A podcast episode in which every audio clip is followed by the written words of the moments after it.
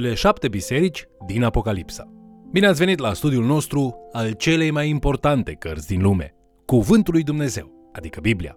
În lecția de astăzi vom studia esența, structura și conținutul scrisorilor către cele 7 biserici conținute în cartea Apocalipsa. Vă invit să urmărim împreună acest mesaj intitulat Cele 7 biserici din Apocalipsa. Cu toate că, în mare parte, mesajele din cartea Apocalipsa sunt greu de înțeles, deoarece sunt înțesate de semne și simboluri, totuși, mesajul către cele 7 biserici este relativ simplu de interpretat. De aceea, nici nu ne surprinde faptul că aceste pasaje sunt și cele mai predicate din Apocalipsa. Haideți să le studiem mai amănunțit. Cartea Apocalipsa începe în același mod cum încep majoritatea scrisorilor din Noul Testament.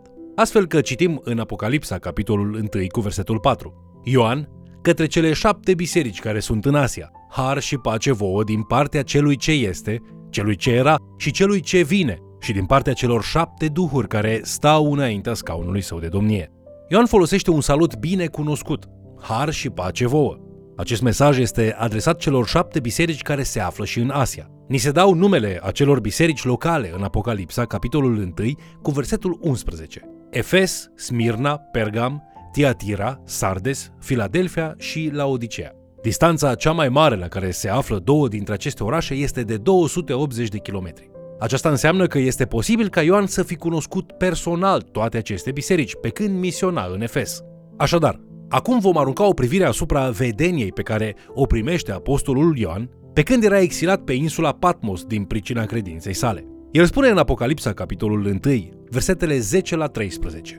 În ziua Domnului eram în Duhul și am auzit înapoi a mea un glas puternic, ca sunetul unei trâmbițe, care zicea: Eu sunt Alfa și Omega, cel dintâi și cel de pe urmă. Ce vezi, scrie într-o carte și trimite-o celor 7 biserici. M-am întors să văd glasul care îmi vorbea și când m-am întors, am văzut 7 sfeșnice de aur și în mijlocul celor 7 sfeșnice pe cineva care semăna cu Fiul Omului, îmbrăcat cu o haină lungă până la picioare și încins la piept cu un brâu de aur. Din acest pasaj înțelegem că Ioan îl vede pe Hristos cel glorificat. Această vedenie ne arată că Hristos este în controlul tuturor bisericilor, deoarece este plasat în mijlocul celor 7 sfeșnice. Aceste 7 sfeșnice reprezintă cele 7 biserici. Capitolul 1 ne spune că Iisus nu numai că are puterea asupra bisericii în toate formele sale, dar El are și autoritatea asupra puterilor politice ale lumii și asupra forțelor răului care stau în spatele lor. Iisus deține controlul absolut. Prin urmare, aceste biserici specifice din primul secol reprezintă de asemenea toate bisericile de peste vremuri, ceea ce înseamnă că mesajul transmis de Iisus pentru ele ar trebui să fie aplicat și în zilele noastre. În Apocalipsa, în capitolul 2, cu versetul 7, ni se spune: Cine are urechi să asculte ce zice bisericilor Duhul. Această frază este repetată adesea în scrisoare și nu înseamnă doar că avem de învățat o lecție, dar și că aceste scrisori ar trebui studiate împreună. Mesajul din aceste scrisori se poate aplica în propria noastră călătorie spirituală. Haideți să ascultăm din nou versetul 7 din capitolul 2. Cine are urechi să asculte ce zice bisericilor Duhul. Observăm că pronumele interogativ cine are forma de singular, ceea ce înseamnă că aceste scrisori se aplică fiecărui credincios în parte. Atunci când citim scrisorile, vom descoperi că fiecare dintre ele cuprinde 7 puncte esențiale. Fiecare scrisoare începe cu menționarea destinatarului, așa cum citim în Apocalipsa, capitolul 2, cu versetul 1. Îngerului bisericii din Efes scrie. Acest salut este urmat mai apoi de o formulă profetică, împreună cu o descriere a lui Hristos, care este adaptată mesajului și contextului fiecărei biserici. În cazul bisericii din Efes, această descriere este găsită în capitolul 2, cu versetul 1 și sună astfel: Cel ce ține cele 7 stele în mâna dreaptă și cel ce umblă prin mijlocul celor 7 sfeșnice de aur. În ce privește biserica din Laodicea, Iisus este prezentat în Apocalipsa, capitolul 3, cu versetul 14, drept Cel ce este Amin, martorul credincios și adevărat, începutul zidirii lui Dumnezeu. Următoarea secțiune a fiecărei scrisori are ca temă caracteristicile trupului. Trupul înglobează punctele forte, punctele vulnerabile și soluția pentru biserică. Punctele forte sunt adesea menționate prin folosirea expresiei știu faptele tale, în timp ce punctele slabe sunt redate prin cuvintele am ceva împotriva ta, iar soluția este consemnată prin îndemnul la pocăință. Pocăiește-te, dar putem observa că Iisus nu ne dă doar diagnosticul problemei, fără să ne ofere o soluție veritabilă și plină de speranță. Leacul pentru majoritatea acestor biserici este să se pocăiască, să rămână credincioase și să biruiască. În cele din urmă, fiecare scrisoare se sfârșește cu două mențiuni, o chemare la ascultare și o provocare la biruință. Chemarea la ascultare este definită printr-o expresie pe care am consemnat-o deja și care zice: cine are urechi să asculte ce zice bisericilor Duhul. Iar chemarea la biruință este stabilită prin expresia celui ce va birui. Fiecare scrisoare urmează această schemă cu câteva excepții. Scrisorile către biserica din Smirna și Filadelfia nu enumeră niciun punct slab, iar scrisoarea către biserica la Laodiceea nu conține niciun punct forte. Dintre toate aceste 7 biserici, prima și ultima sunt descrise ca fiind într-un pericol spiritual foarte grav. A doua și penultima biserică dintre cele 7 enumerate nu se pângăresc cu păgânătatea din jurul lor. Ele dau dovadă de credincioșie, chiar dacă se confruntă cu persecuția. Cele 3 biserici aflate pe mijlocul listei primesc calificative amestecate, deoarece unii credincioși din rândul lor sunt devotați, iar alții nu. Bisericilor găsite vinovate li se poruncește să se pocăiască și să-și restaureze relația lor cu Dumnezeu. Cei care au parte de suferință sunt încurajați să rămână tari în credință. Acum că avem o imagine de ansamblu asupra scrisorilor, haideți să ne uităm pe scurt la mesajul concret adresat fiecărei biserici. Vom începe cu biserica din Efes, care este prima biserică abordată. Biserica din Efes este plantată în timpul celei de-a 3-a călătorii misionare a apostolului Pavel. Această biserică are conducători puternici precum Pavel, Timotei și Ioan însuși. El scrie în Apocalipsa, capitolul 2, versetele 2-3. Știu faptele tale, osteniala ta și răbdarea ta, și că nu poți suferi pe cei răi, că ai pus la încercare pe cei ce zic că sunt apostoli și nu sunt și i-ai găsit mincinoși. Știu că ai răbdare, că ai suferit din pricina numelui meu și că n-ai obosit. Iisus îi apreciază pentru slujirea lor, pentru răbdarea lor în fața persecuției și capacitatea lor de a identifica și a se feri de învățătura falsă. În ciuda tuturor acestor lucruri pozitive, Iisus nu este mulțumit de această biserică. Dar ce am împotriva ta este, spune Iisus în versetul 4, că ți-ai părăsit dragostea dintâi. Cuvântul grecesc folosit pentru verbul a părăsi face înțelesul frazei să fie mai asemănător cu următoarea idee: ai divorțat de prima ta iubire. Această biserică urăște ceea ce urăște și Iisus. Și lucrul acesta este bun. Însă, problema este că ei nu iubesc ceea ce iubește și Iisus. Lor le scapă un aspect foarte important din ceea ce înseamnă să-L urmezi pe Hristos. Dumnezeu vrea ca dragostea față de El și dragostea față de aproapele nostru să fie prioritare. Orice credincios trebuie să aibă mai întâi o relație strânsă cu Dumnezeu, iar mai apoi să aibă o relație solidă cu frații săi de credință. Aceasta este chemarea noastră în calitate de oameni ai credinței. Dar, în schimb, credincioșii din Efes și-au pierdut aceste două relații. În biserică totul a devenit mecanic. Ei încă mai fac lucruri cu siguranță, dar fără niciun fel de inimă sau sinceritate. Pavel ne amintește în 1 Corinteni, capitolul 13, că este posibil să faci lucruri mărețe pentru Dumnezeu și pentru oameni, inclusiv să îți oferi trupul ca jertfă și totuși să-ți lipsească dragostea.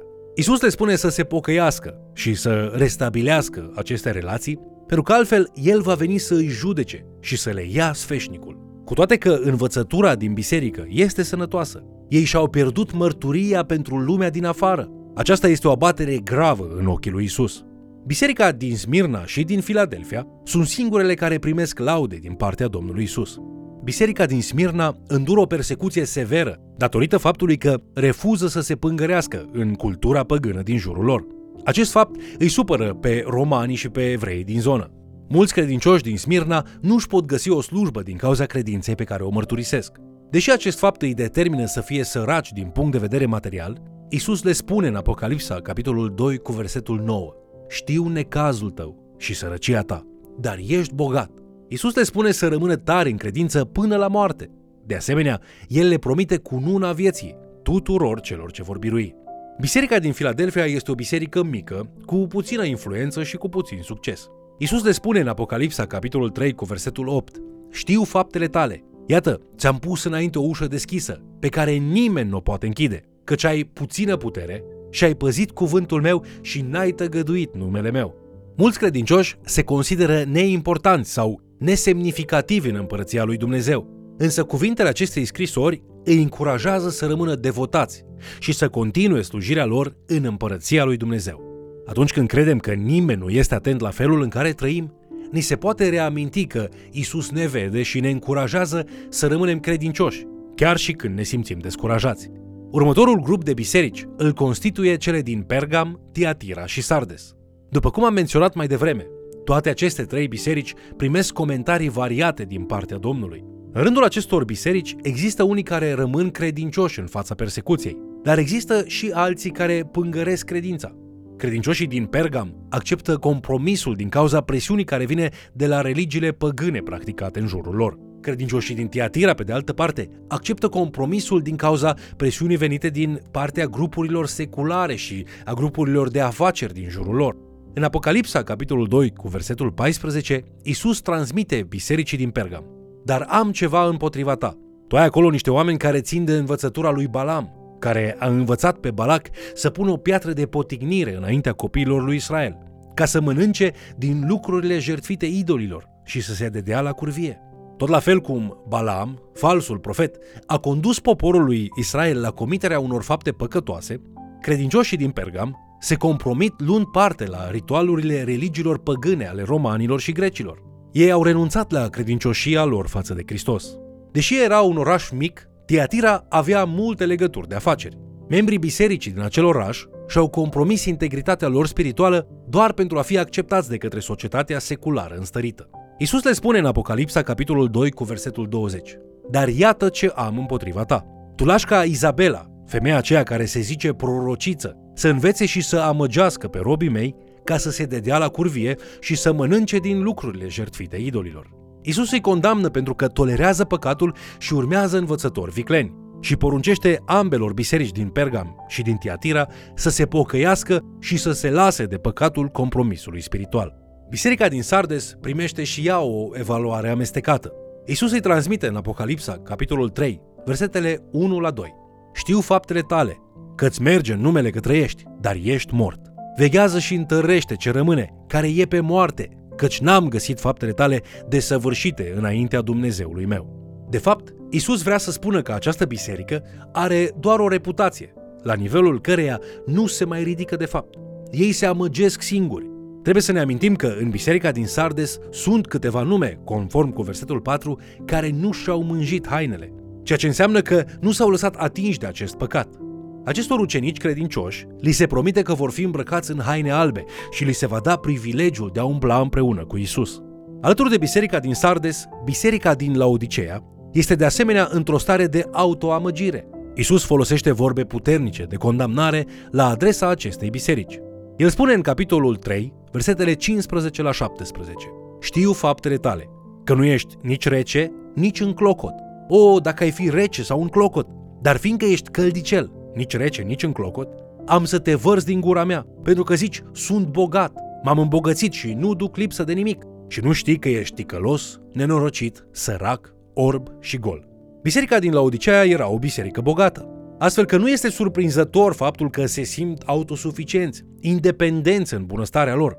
Problema este că, dincolo de suprafața care le oferă un confort financiar, ei sunt săraci, sunt orbi și sunt goi din punct de vedere spiritual.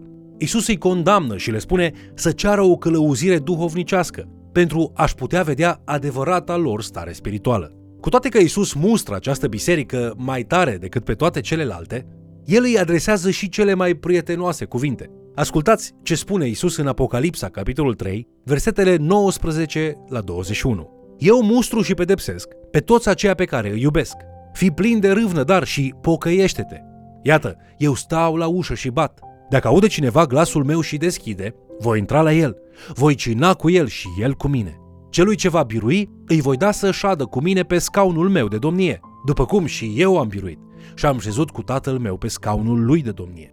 Aceste 7 biserici zugrăvesc o imagine destul de clară a majorității problemelor cu care se confruntă biserica modernă. Din acest motiv, toate bisericile ar trebui să studieze aceste câteva capitole luate împreună, iar apoi să-și facă o autoevaluare. Și ca să facem un pas mai departe, am putea spune că fiecare creștin trebuie să facă același lucru cu propria sa inimă. Îți propun câteva întrebări. prin care să te evaluezi pe tine însuți. Dau eu dovadă de creștere spirituală în felul cum îl iubesc pe Dumnezeu și pe oameni? Îmi păstrez răbdarea chiar și în suferință? Mi-am compromis umblarea mea spirituală, închinându-mă la altceva în afară de Hristos? Mă va găsi Iisus trăind o viață plină de credincioșie și statornicie atunci când se va întoarce? Atunci când studiezi aceste scrisori, roagă-te ca Dumnezeu să-ți dea o înțelegere spirituală autentică, nu numai cu privire la biserică, dar și cu privire la propria ta inimă. Vă mulțumesc pentru că ați fost alături de noi studiind Cuvântul lui Dumnezeu. Ce provocare! Este greu să ne judecăm inimile, dar aceste scrisori scrise bisericilor din jurul Efesului ne oferă câteva măsuri inspirate pentru a ne ajuta să începem. Până data viitoare, cel care stă pe scaunul de domnie să vă descopere starea spirituală a propriei inimi și să vă conducă la o iubire mai profundă pentru Hristos. Vă invit să ne urmăriți în continuare și, de ce nu, să mai chemați cel puțin o persoană să ni se alăture.